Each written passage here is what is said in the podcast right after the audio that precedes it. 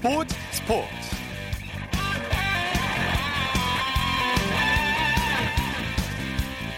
여러분 안녕하십니까? 아나운서 이창진입니다. 끝날 때까지 끝난 게 아니다. 미국 야구의 전설 요기 베라의 명언이 오늘은 농구 코트에서 펼쳐졌습니다. 6강 플레이오프 4차전에서 KT가 LG를 꺾고 승부를 원점으로 돌렸는데요. KT는 젊은 선수들을 앞세워서 역전 드라마를 썼고요. 승부는 결국 최종 5차전에서 갈리게 됐습니다 한치 앞도 알 수 없게 흥미진진한 프로농구 잠시 후에 자세한 내용 살펴보겠습니다. 토요일 스포츠 플러스 먼저 프로야구 소식으로 시작합니다. 스포츠 서울의 윤세호 기자입니다. 안녕하세요. 네, 안녕하세요. 두산이 오늘 하나의 드라마를 썼네요. 네, 삼성을 상대로 두산이 오늘 드라마를 썼습니다. 어, 어제 이어 오늘도 극적인 승리 따냈는데요. 어, 대구 삼성 라이온스 파크, 라이온스 파크에서 열린 삼성과 두산의 경기에서 두산이 4대 2로 승리하면서 두산은 지난 시즌부터 삼성전 4연승을 기록을 했습니다. 네. 오늘 드라마의 주인공은 오재일 선수라고 할 수 있겠죠? 그렇습니다. 8회까지는 두산이 1대2로 끌려가고 있었는데요. 어, 두산이 9회 오재일 선수의 3점 홈런으로 극적으로 4대2로 역전을 했습니다. 예. 오재일 선수는 9회 초에 삼성 원태인 선수를 상대로 홈런 치면서 오늘 승부의 주인공이 됐습니다. 네, 양팀 선발에 잘해줬죠? 그렇습니다. 사실상 양팀 토종 선발에 기둥이 돼야 될 선수들이 오늘 뭐 좋은 모습 을 보여주는데요.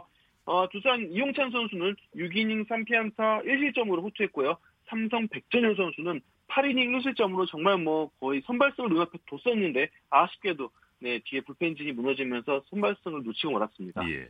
기대를 모은 삼성의 특급 신인 원태인 선수는 어땠나요?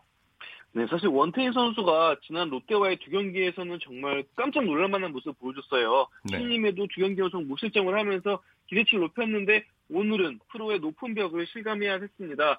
어, 원태인 선수가 9회 세이브 상황에서 마운드에 올랐지만 오지일 선수에게 홈런을 맞으면서 1이닝 3실점으로 고개를 숙였습니다. 예. 잠실구장에서는 우중전이 펼쳐졌죠? 네, 잠실구장에서 열린 LG와 롯데 대결은 뭐 눈과 비가 뒤섞인 정말 뭐 흔히 보기 힘든 예. 그런 광경이 펼쳐졌습니다. 예. 경기 중에 두 차례나 중단되는 정도로 선수들이 정말 악조건 속에서 경기를 치렀는데요. 어, 두사, 아, 롯데가 LG를 7대1로 꺾고 승리를 했습니다. 점수 차가 좀 많이 났어요. 그렇습니다. 어, 선발 대결에서 양 팀의 명함이 극명에 갈렸는데요. 롯데 선발 투수 김원중 선수가 6회까지 무실점으로 맹활약을 한 반면에 LG 케이시틀리 선수는 어, 실점을 많이 하면서 어, 물론 날씨 탓도 굉장히 컸겠지만 컨디션이 지난 등판보다 좋지 않은 모습을 보여주면서 무너지고 말았습니다. 예. 롯데 선발 김원중 선수 첫 승이죠?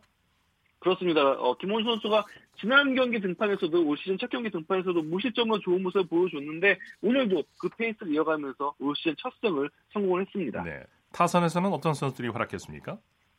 어, 민병호 선수, 손아섭 선수가 나란히 안타 3개씩을 쳤고요. 예. 이대호 선수가 2타점 1루사를 포함해서 4타점이나 올리면서 팀 공격을 이끌었습니다. 네. 이번에는 고척으로 가보죠. 키움이 SK의 연승을 저지했네요. 네, 키움이 고척돔에서 SK와 맞붙어서 3대 1로 승리했습니다. 그러면서 키움은 SK의 4연승을 저질했습니다. 네, 오늘 경기 뭐 투수전이라고 할 수 있겠죠? 네, 키움 선발 투수 에릭 요키시 선수가 6이닝 동안 1점밖에 내주지 않으면서 호투를 했고요. SK 양엘 산치 선수도 5이닝 동안 한 점만 내주면서 좋은 투구 내용을 보여줬습니다. 예. 박병호 선수는 오늘 천당과 지역을 오갔네요. 네, 참 박병호 선수가 어제부터 오늘 경기까지 7연 타석 3진을 당했어요. 예. 어, KBO 리그 역대 최다의 연타석 삼진 기록이 8연타석 삼진인데 네. 불명예스러운 어, 최악의 기록에 눈앞으로 다가갔지만 역시 박병호 선수는 박병호 선수였습니다. 마지막 7회 말 타석에서 기중한 적시타를 알리면서 자존심을 회복을 했습니다. 네. 오늘 경기 MVP 어떤 선수를 꼽을 수 있을까요? 어, 키움에서 선발 투수인 유키 선수 그리고 김하성 선수를 꼽을 수 있을 것 같은데요. 김하성 선수는 7회 말에 적시 1루타를 결승타를 기록을 하면서 뭐 오늘 공수에서 좋은 모습을 보여줬습니다. 예. 하나는 NC에 역전승을 걸었네요. 네, 하나가 NC의 13대 5로 역전승을 거뒀습니다. 예, 하나 타선이 이틀 연속 대폭발했어요. 네, 어, 이틀 연속 AC 마운드를 완전히 무너뜨린 하나 타선인데요.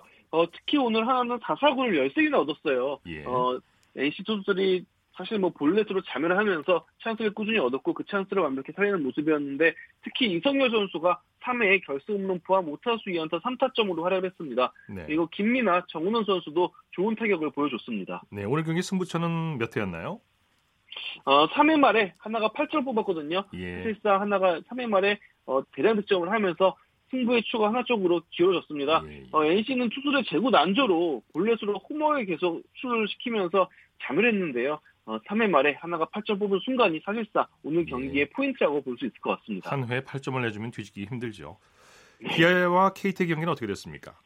네, KT가 기아를 6대 2로 꺾고 2연승에 성공을 했습니다. 네, 경기 내용 좀 정리해 보죠. 어, 4회까지는 KT가 0대 1로 기아에 끌려갔습니다. 하지만 5회 말에 강백호 선수의 2점 홈런으로 역전을 성공했고요. 이후 꾸준히 추가점을 뽑으면서 KT가 승리를 완성했습니다. 네. 어, 특히 KT 선발 투수 라울 알칸타라 선수가 오늘 데뷔전을 치렀는데요.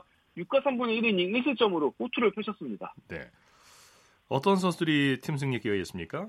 네, 결승 홈런 친 강백호 선수, 뭐 알칸타라 선수가 굉장히 돋보였는데요. 어, 특히 강백호 선수의 올 시즌 모습이 물론 아직 시즌 초반이긴 하지만 굉장합니다. 어, 네. 현재 타율이 4할 오푼 5리인데요. 어, 강백호 선수가 본격적으로 자신의 시대를 열어가는 게 아닌가 싶습니다. 네. 자, 코리안 메이저리그 소식 살펴보죠. 류현진 선수가 대타로 출전을 했어요. 네, 어제 개막전에서 호투를 펼치면서 다저스에 승리를 선물한 류현진 선수가 오늘은 대타로 타석에 섰습니다. 네. 어, 오늘 다저스와 애리조나가 연장까지 가는 혈투를 펼쳤는데요. 12회 말에 다저스가 야수를 모두 사용하면서 투수, 투수 타석에서 류현진 선수를 대타로 투입을 했습니다. 네. 류현진 선수가 2사 1루 끝내기 찬스에서 타석에 섰는데요. 초구에 강한 파울타구를 날리면서 혹시 끝내기 안타 치는 게 아닌가 싶었지만 아쉽게도 유격수 땅볼로 물러났습니다. 네, 감독의 선택이 재밌네요. 대타로 투수를 출전시켰다. 네, 당시 연장으로 승부가 길어지면서 대타를 쓸 만한 음, 타자가 아무도 없었거든요, 다녔을 아, 때. 예. 그러면서 네, 데이브 로버츠 감독은 투수지만 지난해 류현진 선수가 2할 6푼 7리를 기록을 했어요. 타격 좋아요. 타율이 네. 나쁘지 않았거든요, 투수임에도. 그러면서 류현진 선수 카드를 펼쳐 보였습니다. 네. 최지만 선수는 공수에서 강한 인상을 남겼죠? 그렇습니다. 템파베이 최지만 선수가 오늘 시즌 첫 안타를 쳤는데 이 안타가 결승타가 됐고요. 에서도 굉장히 좋은 모습을 보여줬습니다. 예. 어, 전날 개막전에서 최지만 선수가 3번 타자 1루수 출장을 했고요. 3회 말 2사 2, 3루, 2, 3루에서 역전 적시타를 날리면서 결승타를 기록을 했고 수비에서도 5회와 7회에 정말 쉽지 않은 타구를 잡아내면서 오늘 뭐 공수에서 맹활약을 펼쳤습니다. 예. 추신수 선수가 선발에서 제외된 것에 대해서 언론의 반응이 뜨겁다고요. 네, 사실 추신수 선수가 어제 개막전에서 선발 라인업에 들어가지 않을 거라고 예상한 사람은 아무도 없었습니다. 네. 물론 뭐 상대가 어, 상대인 시카고 컵스가 좌투수인 존 레스터 선수를 선발 등판시켰기 때문에 어, 추신 선수가 자투수한테 약한 만큼 설마 빠질까는 우려도 있었지만 그래도 추인 선수가 팀에서 가장 뛰어난 타자이자 가장 많은 연봉을 받는 선수이기 때문에 좀 상징적인 선수이기 때문에 당연히 1번 타자로 선발 출장할 거라고 예상을 했는데요. 하지만 텍사스는 추인 선수를 라인업에서 제외했고요. 대타로도 출장시키지 않았습니다. 네. 그러면서 현재 지금 현재 언론에서는 추인 선수가 트레이드되는 게 아니냐라는 전망까지 나오고 있는데요. 예. 사실 추인 선수가 2월달 그리고 3월달에 텍사스와 샌프란시스코가 트레이드 논의를 할 때 추신수 선수의 이름도 들어가 있었다고 합니다. 예. 어, 그런 얘기도 지금 도는 만큼 추신수 선수의 앞으로 거취가 굉장히 주목이 되고 있습니다. 예, 오늘 소식 감사합니다. 네, 감사합니다. 프로야구 소식 스포츠 서울의 윤세호 기자였고요. 이어서 국내외 축구 소식 살펴보겠습니다. 베스트 11의 손병하 기자입니다. 안녕하세요. 네, 안녕하세요. 상암에서 리그 선두 자리를 놓고 서울과 상주가 격돌했죠. 네, 이 3전 전승으로 리그 선두를 달리던 상주와 2승 1무로 2위를 달리던 서울이 오늘 오후 서울 월드컵 경기장에서 격돌했습니다. 네. 결과는 2대 0 서울의 완승이었습니다. 서울은 전반 42분 상주 윤빛가람 선수가 걷어낸 볼이 김경재 선수의 몸에 맞고 상주 골문으로 들어가면서 이 자책골로 1대0 리드를 잡았고요. 이 후반 35분 서울 정원진 선수가 승리를 확정하는 추가골을 넣으면서 상주의 2대0 완승을 거뒀습니다. 네. 이로써 서울은 시즌 3승 1무 가장 먼저 승점 10점 고지에 오르면서 리그 4라운드에 단독 선두에 오르게 됐습니다. 네. 지난 시즌 마지막 경기에서는 상주가 웃었는데 오늘은 다른 결과가 나왔군요. 네. 지난 시즌 리그 최종전에서 두 팀 명운을 건 승부를 펼쳤죠. 네. 당시 서울은 리그 순위가 10위, 상주가 11위였는데요. 11위는 2부 리그인 K리그 2팀과 승강 플레이오프를 치러야 하는 그런 상황이었습니다. 네. 그래서 두 팀 모두 사활을 걸고 경기를 경기에 임했는데 결과는 상주의 1대 0 승리였습니다. 네. 그 결과 상주가 10위가 됐고 서울은 승강 플레이오프로 떨어지면서 2부 리그 추락을 걱정해야 하는 처지가 됐습니다. 네. 그렇게 운명을 건 승부를 펼쳤던 두 팀 올 시즌 4라운드에서 만났는데 승자는 지난해 12월과는 달리 서울이었습니다. 최영수 서울 감독 지난해 아픔을 안긴 상주를 꼭 잡겠다고 벼르고 있었는데요. 리그 3연승으로 선두를 날리던 상주에 일격을 가하면서 지난해 복수에 성공했습니다. 네. 전북과 포항의 경기 결과도 전해주시죠. 네, 오늘 오후 2시 전주 월드컵 경기장에서 열린 전북과 포항의 경기에서는 홈팀 전북이 한 수 위의 경기력을 뽐내며 포항을 2대 0으로 격파했습니다. 네. 전북 0대 0이던 후반 18분 이주영 선수의 패스를 받은 김신욱 선수가 선제골을 넣으며 승기를 잡았고요. 후반 32분엔 임선영 선수가 추가골을 넣으면서 포항을 꺾고 순위를 4위로 끌어올렸습니다. 반면 포항 오늘 슛을 6개밖에 기록하지 못하는 등 고전하다가 전북의 패배를 허락하고 말았습니다. 네. 올 시즌 최고 돌풍의 팀으로 꼽히는 대구는 창원에서 원정 경기를 치렀군요. 네. 이 올해 K리그 1과 아시아 축구연맹 챔피언스 리그에서 돌풍을 일으키고 있는 대구 이번 4라운드에서는 지난해 돌풍의 팀 경남을 만났습니다. 뭐 지난 돌풍과 새로운 돌풍의 대결이라고 할 수 있었겠는데요. 결과는 지난해 돌풍을 일으킨 경남의 2대1 역전승이었습니다. 예. 대구 오늘 경기에서 전반 16분 세징야 선수가 선제골을 넣으며 다시 한번 승리를 얻는가 싶었는데요. 후반 30분과 후반 추가 시간 잇따라 두 골을 터뜨린 경남 백이종 선수를 막지 못하며 역전패를 허용하고 말았습니다. 네. 이로써 대구는 올 시즌 모든 공식전을 통틀어 첫 패배를 당했고요. 경남은 지난 시즌 돌풍이 아직 유효하다는 것을 입증하는 데 성공했습니다. 네. 자, 내일은 K리그 1 두 경기가 열리죠? 네, 내일 오후 2시 춘천, 그리고 오후 4시 수원에서 K리그 1 두 경기가 열립니다. 먼저 내일 오후 2시 춘천 송암 스포츠타운에서는 홈팀 강원과 원정팀 성남이 경기합니다. 예. 두팀 나란히 1승 2패를 기록하며 다소 좀 부진한데요. 내일 경기를 통해 바, 분위기 반전에 도전합니다. 네. 4시 수원 월드컵 경기장에서는 수원과 인천이 맞붙습니다. 수원 올 시즌 아직 승점 1점도 얻지 못한 유일한 팀인데요. 내일 열리는 홈 경기에서는 반드시 승리하겠다는 각오입니다. 네. 만약 내일도 수원이 이기지 못하면 개막 후 4연패에 빠지게 되는데 최악의 상황을 피하기 위해서라도 반드시 승리가 필요합니다. 네. 어, 오늘 파주에서는 여자 축구 국가대표팀이 소집됐죠? 네. 이 오는 6월 프랑스에서 개막하는 국제축구연맹 피파 여자 월드컵에 출전하는 우리 여자 축구 대표팀이 이 평가전을 위해 오늘 오후 2시 파주에 있는 국가대표 트레이닝 센터에 소집됐습니다. 네. 이번 대표팀에는 지소 지소연 선수를 비롯한 최정예 멤버가 선발됐는데요. 오는 6일과 9일 두 차례에 걸쳐 아이슬란드를 상대로 국내 평가전을 치르게 됩니다. 아이슬란드는 피파 랭킹 22위로 이 14위인 우리나라에 비하면 한 수 아래로 평가받고 있, 지만 그래도 유럽 특유의 좋은 피지컬을 갖추고 있는 팀이라 월드컵 본선을 대비하는 우리 선수들에게 훌륭한 스파링 파트너가 될 것으로 보입니다. 예. 우리나라가 프랑스 여자 월드컵에서 유럽 팀 두 개국과 같은 조에 편성이 돼 있는데 어, 이 평가전은 괜찮은 평가전 같군요. 네, 맞습니다. 예, 우리나라 프랑스 여자 월드컵 본선 A조에 속했습니다. A조에는 개최국이자 강력한 우승 후 프랑스를 비롯해 유럽의 노르웨이 그리고 아프리카의 나이지리아가 속해 있습니다. 네. 예, 우리나라 우리 시간으로 6월 8일 대회 개막전을 개최국 프랑스와 치르고요. 12일에는 나이지리아 그리고 마지막 18일에는 노르웨이와 최종전을 치릅니다. 말씀하셨듯이 A조에는 프랑스와 노르웨이 등 유럽 국가가 두 나라나 있기 때문에 이번 아이슬란드의 평가전은 유럽 특유의 힘과 높이에 대비하는 경기가 될 것 같습니다. 네. 이 아울러 A매치가 흔하지 않는 우리 여자 축구의 특성상 선수들이 모여 조직력을 맞추는데도 큰 보탬이 될 듯합니다. 네. 이번에는 유럽 축구 얘기를 좀 해보죠. 손흥민 선수가 리버풀전 선발 출전이 유력하다는 현지 보도가 이어지고 있어요. 네.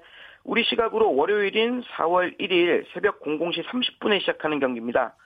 손흥민 선수가 속한 토트넘은 안필드에서 리버풀을 상대로 리그 32라운드 경기를 치릅니다. 네.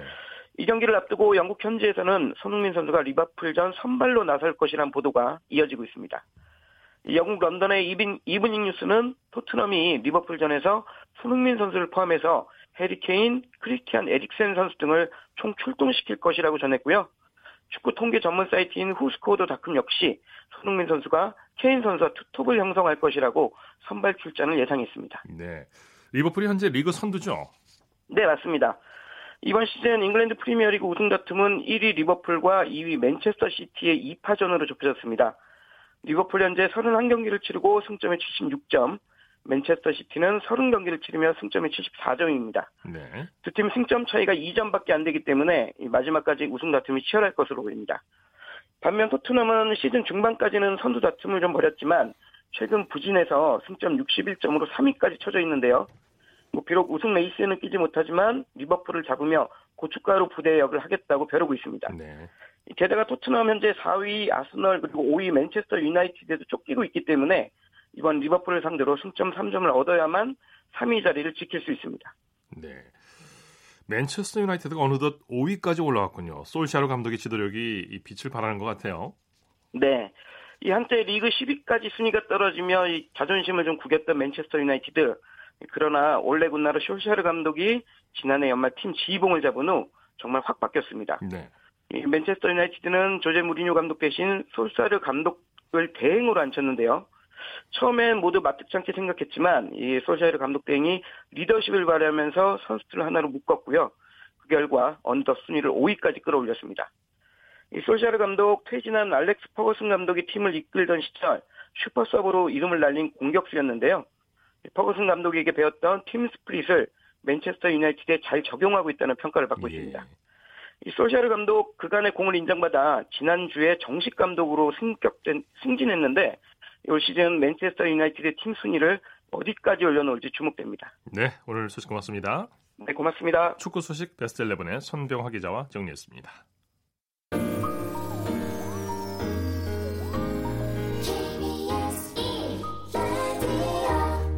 이어서 프로농구 소식 살펴보겠습니다. 월간 점프볼의 손대범 기자입니다. 안녕하세요. 네, 안녕하세요. 농구 6강 플레이오프 4차전이 부산에서 열렸는데 응원 열기가 엄청났다면서요. 그렇습니다. 아주 오랜만에 5년 만에 부산에서 플레이오프가 열리게 됐는데요. 어 그래서인지 부산 홈 경기 홈 팬들인 부산 KT 팬들은 아주 열광적인 응원을 펼쳤습니다. 예. 오늘 열린 KT와 LG 6강 플레이오프 4차전에는 어 3,200명에 가까운 홈 팬들이 아주 뜨거운 응원을 보냈고요. 덕분에 KT도 어 탈락 위기에서 한 번 더 벗어났습니다. 네. 3차전에 이어서 4차전까지 승리하면서 어 6강 전적을 2승 2패로 돌리는 데 성공했습니다. KT가 승부를 다시 원점으로 돌렸어요. 그렇습니다. 오늘 경기 95대 79로 승리를 거뒀습니다. 어, 사실 전반까지만 해도 LG가 이대로 시리즈를 끝낼 것처럼 이 기세가 맹렬했거든요. 예. 어, 인사이드의 제임스 메이스와 김종규 선수가 맹활약하면서 어, 1쿼터부터 LG가 리드를 잡아갔습니다. 어, 하지만 경기는 반전이 됐는데요. 후반전 들어 KT의 본연의 색깔인 외곽슛 농구가 터지면서 어, 경기는 다시 한번 그 KT 쪽으로 흘러갔고요. 결국 시리즈는 2승 2패가 되었습니다. 네. 오늘 경기에서 이 양홍석 선수, 양홍석 선수가 20득점을 기록했고요. 또 허훈 선수가 16 득점을 올리면서 어, 랜드리 선수를 잘 뒷받침해 준 것이 가장 큰 승리의 원동력이 됐습니다. 예. 최종 5차전에서 4강 플레이오프 진출팀이 가려지겠네요.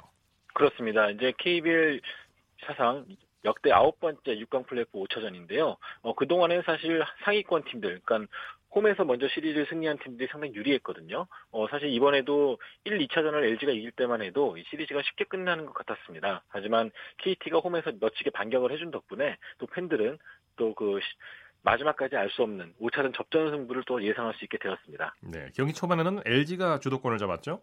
그렇습니다. LG가 사실은 초반에만 해도 이 이원대 선수가 경기 운영을 참 잘해주면서 어, 빠른 템포로 경기를 참 잘 가져갔습니다. 또 네. 메이스 선수가 인사이드 장악했고요. 어, 하지만 이 LG 역시 김시대 선수가 이 부상으로 빠진 공백이 좀 커 보였는데요. 어, 시간이 흐를수록 KT의 수비를 막지 못하면서 좀 무너지기 시작했습니다. 네, KT가 15점 차를 뒤집었는데 어떤 선수들이 기여했습니까? 네, 오늘 KT가 말씀하신 대로 15점 차를 뒤집고 승리를 거뒀는데요.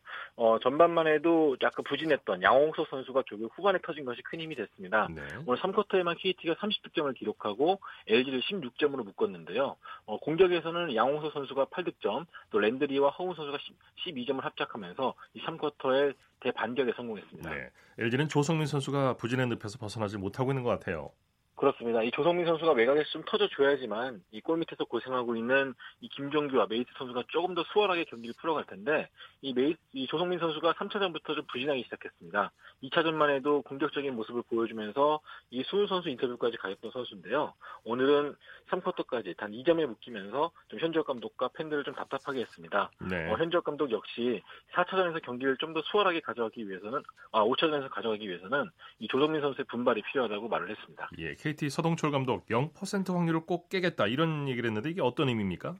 네, 이 KBL 역사상 1, 2차전을 진 팀이 6강 플레이오프를 통과한 저거 한 번도 없었습니다. 예, 예. 어, 0%라는 얘기인데요. 그래서 이제 KT 선수들도 2차전에서 2연패를 당한 뒤에도 네. 이 승부의 0% 확률은 절대 없다. 어떻게든 간에 우리가 최초의 팀이 되겠다는 강한 의지를 보였고요. 이 서동철 감독 역시 이 최초로 0%를 뒤집는 팀이 되겠다는 의지를 보였습니다. 네, 소식 고맙습니다. 고맙습니다. 프로농구 소식 월간 점프볼의 손대범 기자와 정리했습니다. 스포츠 세계의 라이벌을 집중 조명하는 시간, 스포츠 라이벌의 세계 시간입니다. 매주 토요일 한겨레 신문의 김덕훈 기자와 함께합니다. 어서 오십시오. 예, 안녕하세요. 오늘은 어떤 라이벌입니까? 2018-2019 프로농구 플레이오프가 지금 한창 진행되고 있는데요. 그래서 오늘은 좀 농구 라이벌을 준비해봤습니다. 네. 친구이자 라이벌로 선수 시절부터 지도자 생활에 이르기까지 치열한 대결을 펼쳤던 남자 농구 유도훈 전자랜드 감독과 강동희 전 동부 감독의 우정의 라이벌 관계를 이번 주와 다음 주 2회에 걸쳐서 소개해드리겠습니다. 네, 우선 두 사람에 대해서 좀 알아보죠. 나이는 강동희 전 감독이 한 살이 많다고 하죠? 예, 그렇습니다. 강동희 전 감독이 1966년 12월 20일 수원에서 태어나서 초등학교 4학년 때 인천으로 이사를 했고요. 유도훈 감독은 1967년 4월 28일 서울이 고향입니다. 강동희 감독이 나이는 한 살 많지만 사실 제 생일 날짜 차이는 뭐 한 넉 달 차이밖에 안 나지만요. 네. 초등학교를 강동희 감독이 1년 늦게 들어가는 바람에 이 두 감독이 동기생이 됐습니다. 예. 자, 그런데 농구를 하게 된 계기도 특별하다면서요? 예, 우선 강동희 전 감독은 농구 명문 인천 송림초등학교를 나왔지만 그때는 농구부가 잠시 해체됐던 시기였거든요.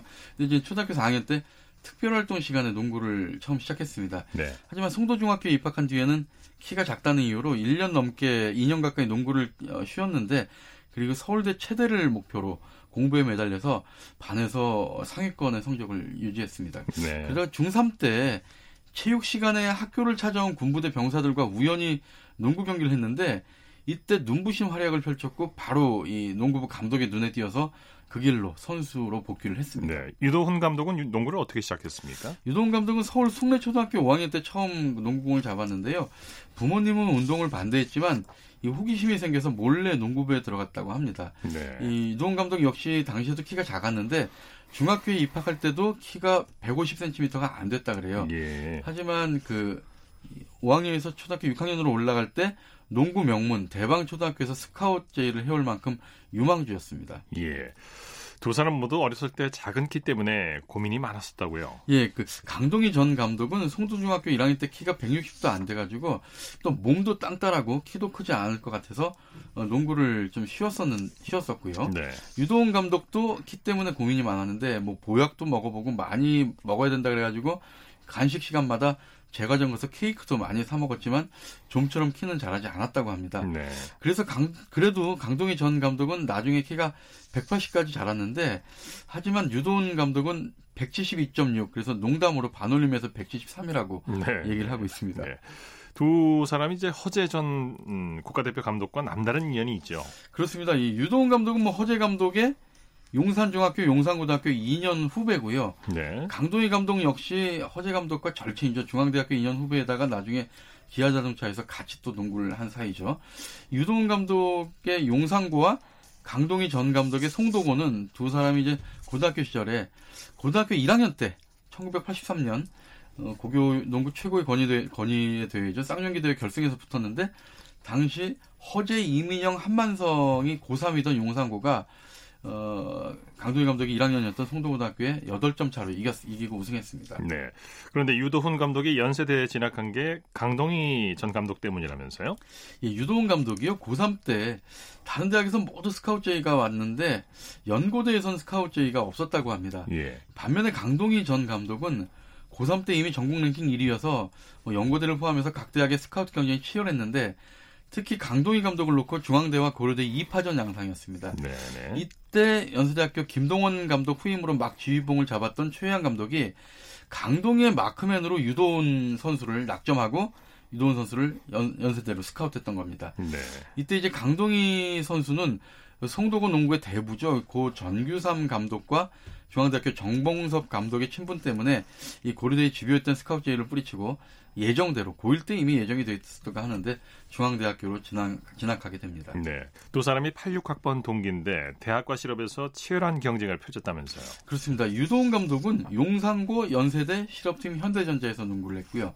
강동희 감독은 송도고 중앙대 기아자동차를 거쳤는데 둘 다 포지션이 가드였기 때문에 매치업, 즉 1대1 대결이 많이 마, 많았습니다. 예. 특히 선수 시절에 그 유도훈 감독은 실력이 앞섰던 강동희 선수를 막기 위해서 이 강동의 마크맨이었는데 연세대학교 시절에는 파란색 유니폼을 입고 초록색 중앙대 유니폼을 입었던 강동희 선수를 막았고요. 실업과 프로에서는 반대로 초록색 현대 유니폼을 입고 파란색 기아 자동차 유니폼을 입은 강동희 선수를 마크했습니다. 네, 농구 실력은 분명히 강동희 선수가 앞섰지만 유도원 선수의 수비 능력도 만만치 않았죠. 예, 유도원 선수는 이길 때보다 질 때가 훨씬 더 많았지만 그래도 강동희 선수를 가장 잘 막는 선수였는데요. 기량은 강동희 선수에 비해 뭐 반수점 아래였지만 꾀돌이, 코트의 여우 이런 별명이 붙을 정도로 아주 지능적인 경기를 했고요. 네. 그래도 안 되면 파울을 해서라도 강동희 선수를 괴롭히는 그야말로 악발이었습니다. 예. 농구 팬들이라면 농구 대잔치 시절에 선수 유도훈의 동그랗고 날카로운 눈빛을 아직도 기억할 것입니다. 네. 자, 다음 시간에는 어떤 얘기를 들려주시겠습니까? 이제 두 사람이 프로에서 현대와 기아 유니폼을 입고 또 챔피언전에서 맞붙었던 추억의 라이벌전도 있었고요. 그리고 지도자로 변신해서 프로에서 벌였던 이 감독 마수 대결 등을 살펴보겠습니다. 네. 오늘 말씀 고맙습니다. 네, 감사합니다. 스포츠 라이벌의 세계 한겨레 신문의 김동훈 기자와 함께했습니다. 이어서 매주 토요일 마련하는 정수진의 스포츠 현장 시간입니다. 유도를 기초로 만들어진 브라질 무술 주짓수 아마 들어보셨을 겁니다. 2018 자카르타 팔렘바 아시안 게임에서 처음 정식 종목으로 채택이 됐는데요. 지금 남녀노소 모두에게 인기 있는 스포츠로 자리 잡아가고 있습니다. 오늘은 주짓수 대회 현장으로 함께 가보시죠. 어깨 누르면서 머리 빼요. 어깨 누르면서. 그렇죠. 30초. 네, 요 즘 주짓수 하는 분들 많으시죠? 이 주짓수는 관절 꺾기나 조르기 등을 이용해서 상대방을 제압하는 무술입니다. 지금 제가 나와 있는 곳은 바로 이 주짓수 대회가 열리는 곳인데요. 제3회 도봉구 협회장배 주짓수 대회가 열리고 있는 창동 문화체육센터입니다. 이 체육관 안은 주짓수 경기로 그 열기가 너무나도 뜨거운데요. 선수들뿐만이 아니라 응원을 오신 분들도 너무 많아서 2층까지 꽉 차 있습니다. 지금부터 이 현장 함께 해 보시죠. 네, 안녕하십니까. 저는 도봉구 주짓수 연합회 사무장을 맡고 있는 양인수라고 합니다. 저희는 즐겁게 주짓수를 할 수 있는 공간을 만들고자 도봉구 주짓수 연합회를 만들었고 창설했고 다치지 않고 즐겁게 재미로 인해서 주짓수가 활동적이게 보급되기를 희망하면서 대회를 열고 있습니다. 그 현장 분위기 보니 까 정말 많은 분들이 참여를 하신 것 같아요. 500여 명 정도가 대회 신청을 하셨는데 저희가 장소가 약간 협소한 나머지 저희가 438명. 저희가 이제 띠와 체급 그리고 나이 성별에 맞춰서 대진이 짜게 되고요. 흰 띠 그리고 파란 띠 보라 띠 그리고 갈띠 검정 띠 이렇게 되고 있습니다 아이들부터 시작해서 나이가 있으신 분들까지 체급이 다 다릅니다. 40여 개의 체급이 6kg씩 차이 나는 체급도 있고 아이들 같은 경우는 2, 3kg 정도 차이 나는 체급도 있고 그래서 다치지 않게끔 같은 체급으로만 하게 돼 있고 또 남자가 여자를 이길 수 있는 혹은 제압할 수 있는 유일한 운동이라고 해서 알려진 주짓수는 앱솔루트를 통해서 내가 작지만 더 큰 사람이랑 겨뤄볼 수 있는 그런 시간도 마련하고 있습니다. 10초 남았다 10초! 물 봤어! 끝났다 뭐야? 맞아!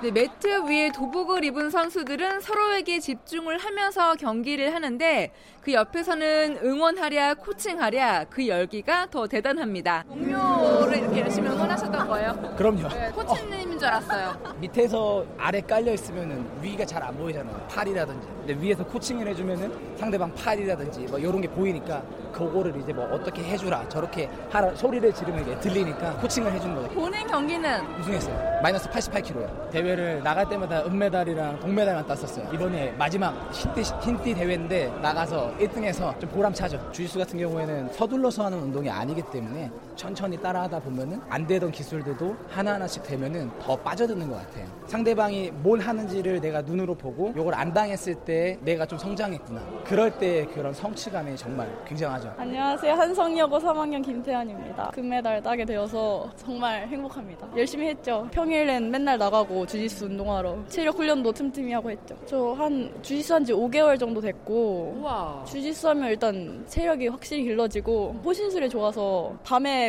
늦게 다녀도 엄마 아빠가 그냥 아무 말도 안 하고 걱정 안 하세요? 네, 그런 점이 좋은 것 같아요. 저는 김해에서 혼자 와서 서로 이제 혼자 온 사람끼리 그냥 이렇게 세컨도 봐주고 이렇게 하거든요. 혼자 오신 분들 같은 경우는 주짓수가 작전 게임이기 때문에 시간도 체크해야 되고 상대방이 어떻게 들어오는지 봐야 되는데 하고 있는 사람 입장에서 안 보이는 게 또 밖에 있는 사람 입장에서 보일 수 있거든요. 그걸 또 이제 지수해지면서 또 친해지고 이렇게 주짓수는 또 한 가족이니까 서로 적이자 동지인 셈인 거네요. 아, 그렇죠.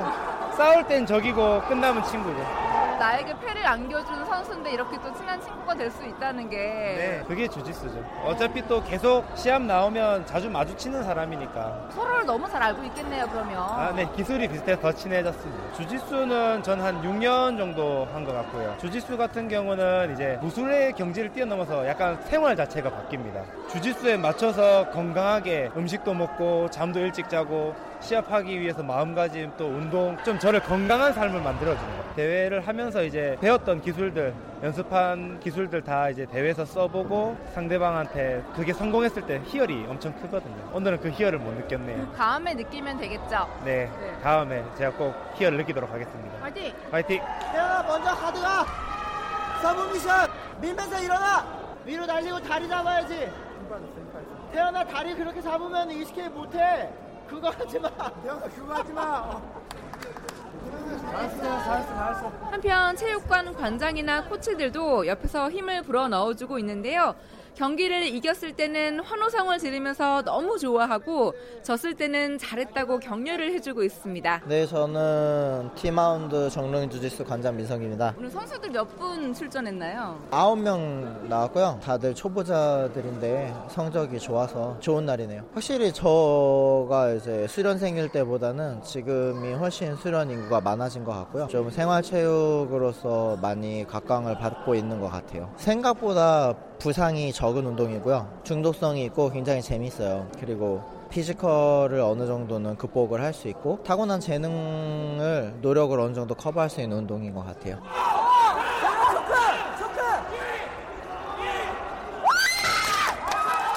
강릉 웨이브주짓수 좋은 관장입니다. 방금 전에 너무 좋아하셨거든요. 네네네. absolute라고 해서 전체 총합 경기인데 blue 이제 승급한 친구가 체급 차이가 한 50kg 정도 나는데 이겨가지고 너무 좋아요. 팀으로 하는 운동은 아니지만 같이 팀워크 있어가지고 너무 재밌게 네, 즐겁게 운동 다 같이 하는. 그래서 이렇게 한 분이 이기니까 다 같이 네, 좋아하시면서. 다 같이, 네, 네, 맞아요. 기초 체력이 없어도 다 이제 초반에 뭐 몸풀기나 그런 걸로 또 기초 체력 다 만들어 주고 하니까 누구나 다 운동하시면 될 것 같아요. 네, 지금까지 주짓수의 매력을 한껏 느낄 수 있는 현장 제3회 도봉구 협회장배 주짓수 대회 전해드렸고요. 저는 정수진이었습니다. 이어서 한 주간의 해외 스포츠 소식 정리합니다. 월드 스포츠 연합뉴스 영문뉴스부의 유지호 기자와 함께합니다. 안녕하세요. 네, 안녕하십니까. F1 카레이싱 황제 미하일 슈마허의 아들이 F1 입성을 눈앞에 두고 있다고요? 네, 지난 화요일 영국 BBC는 미크 슈마허가 4월 2일 바레인 사키르 서킷에서 페라리 팀의 F1 드라이버 테스트를 받는다고 보도했습니다. 아버지의 뒤를 이어 드라이버로 나선 미크 슈마허는 9살 때인 2008년 카트로 모터스포츠에 입문했고요. 예. 지난해까지는 F3에서 활약하다가 이번에 F2로 승격이 됐습니다. 또 오는 30과 31일 바레인에서 F2 챔피언십을 통해 F2 데뷔전을 치를 예정인데요. 아버지는 2013년 스키 사고로 지금까지 투병 중이고요. 아들은 2017년 벨기에 그랑프리 때 아버지가 1994년 우승을 차지했던 F1 차를 타고 시범주행을 펼친 경험도 있습니다. 네. 최근에 뇌물을 뿌린 혐의를 받은 일본 IOC 위원회 사임이 최종 결정됐다고요? 네, IOC가 최근 집행위원회에서 일본 올림픽위원회 다케다 스네카즈 회장의 사임을 최종 승인했습니다. 이에 따라 일본 출신 IOC 위원은 국제체조연맹의 와타나베 모리나리 회장만 남게 됐는데요. 어, 2012년 IOC 위원이 된 이 다케다는 지난 19일 일본 올림픽위원회 JOC 이사회에서 올 6월 임기가 끝나면 회장직에서 물러나고 IOC 위원직도 사임하겠다고 발표했었습니다. 네. 다케다 회장은 2020년 도쿄올림픽 유치 과정에서 컨설팅 계약을 위장해 200만 유로, 우리 돈 약 25억 7천만 원의 뇌물을 뿌린 혐의로 현재 프랑스 사법당국의 수사도 받고 있습니다. 네. 같은 집행위원회에서 IOC가 2024 파리올림픽 추가 종목에 지지 의사를 나타냈다면서요. 네, 파리올림픽 조직위원회가 최근 브레이크 댄스, 스케이트보드, 스포츠 클라이밍, 서핑 등 4개 종목 추가를 제안했고요. IOC 집행위원회는 이에 지지 의사를 표명했습니다. 또 내년 12월까지 세부 종목과 참가 선수 규모를 확정할 방침이고요. 네. 어, 브레이크 댄스와 스포츠 클라이밍은 2018년 부에노스아이레스 유스올림픽에 처음 등장했고요. 스케이트보드와 서핑은 어, 내년 도쿄올림픽에서 처음으로 선보이게 될 예정입니다. 네. 토마스 바흐 IOC 위원장은 이 4개 종목이 올림픽의 양성평등을 가져오고 이 젊음과 도시적인 요소를 가미시켜서 이 젊은 층과 연결고리를 만들 기회를 제공한다고 평가했고요. 또 파리 조직위는 지속 가능성, 젊은 세대들과의 소통 가능성, 또 2024 올림픽의 정체성 등을 고려해서 이 네 가지 종목을 선택했다고 설명했습니다. 예. 또 이를 통해 새로운 관중을 어, 새로운 층, 의 관중을 올림픽으로 이끌 수 있을 거라고 말했습니다. 네. 여자 테니스 시모나 할레프가 세계 랭킹 1위 탈환을 아깝게 놓쳤다고 하죠? 네, 그렇습니다. 할레프가 WTA 투어 마이애미 오픈 4강에서 카롤리나 플리스코바에 세트 스코어 0대 2로 패배했는데요. 현재 3위인 할레프가 이 대회 결승에 오를 경우 어, 현재 1위인 오사카 나오미를 제치고 1위를 되찾을 수 있었습니다. 네. 할레프는 지난해 2월부터 세계 랭킹 1위를 지키다가 올해 1월 말 호주 오픈에서 우승한 오사카에게 이 자리를 내준 바 있는데요. 어, 지난해 US 오픈과 올해 호주 오픈을 연달아 제패하면서 오사카 선수가 아시아 국적 선수는 남녀 통틀어 최초로 단식 어, 세계 랭킹 1위에 올랐었는데 이번 마이애미 오픈에서는 3회전에서 탈락했습니다. 네. 또 오사카 선수 호주 오픈 끝난 후에는 코치도 바꿨는데 이후 세계 대회에서 최고 성적은 16강에 그치고 있습니다. 네. 3월의 광란이라고 불리는 미국 남자 대학농구 토너먼트의 지난해 광고 수익이 프로리그 수익보다 더 많았다고 하죠. 네, 그렇습니다. 미국 경기회 전문지 포브스가 지난 24일 어, 지난해 미국 대학농구 토너먼트의 전국 TV 광고 수입이 13억 2천만 달러 가량 됐다고 보도를 했습니다. 예. 이는 NBA 프로농구 플레이오프 광고 수익인 9억 7천만 달러보다도 많고요. 또 메이저리그 야구 플레이오프의 TV 광고 수익인 4억 6,800만 달러와 비교하면 3배 가까이 많은 수치입니다. 네. 네, 2014년 이후 해마다 3에서 5%씩 증가하고 있 기도 하고요. 어, 미국 언론에 따르면 전 세계 180개 나라에서 1억 명이 넘는 사람들이 어, TV 중계를 통해 올해의 대회를 또 시청할 예정이고요. 네. 80만 명, 80만 명 정도가 직접 경기장을 찾을 것이라고 합니다. 하지만 선수들이 아직 학생 신분이기 때문에 이 광고 수익으로 버는 돈은 한 푼도 없다고 합니다. 네. 자, 오늘 소식 감사합니다. 네, 감사합니다. 네, 월드스포츠 연합뉴스 영문뉴스부의 유지호 기자였습니다. 스포츠 스포츠 오늘 준비한 소식은 여기까지고요. 내일도 풍성한 스포츠 소식으로 찾아뵙겠습니다. 함께해 주신 여러분 고맙습니다. 지금까지 아나운서 이창진이었습니다. 스포츠 스포츠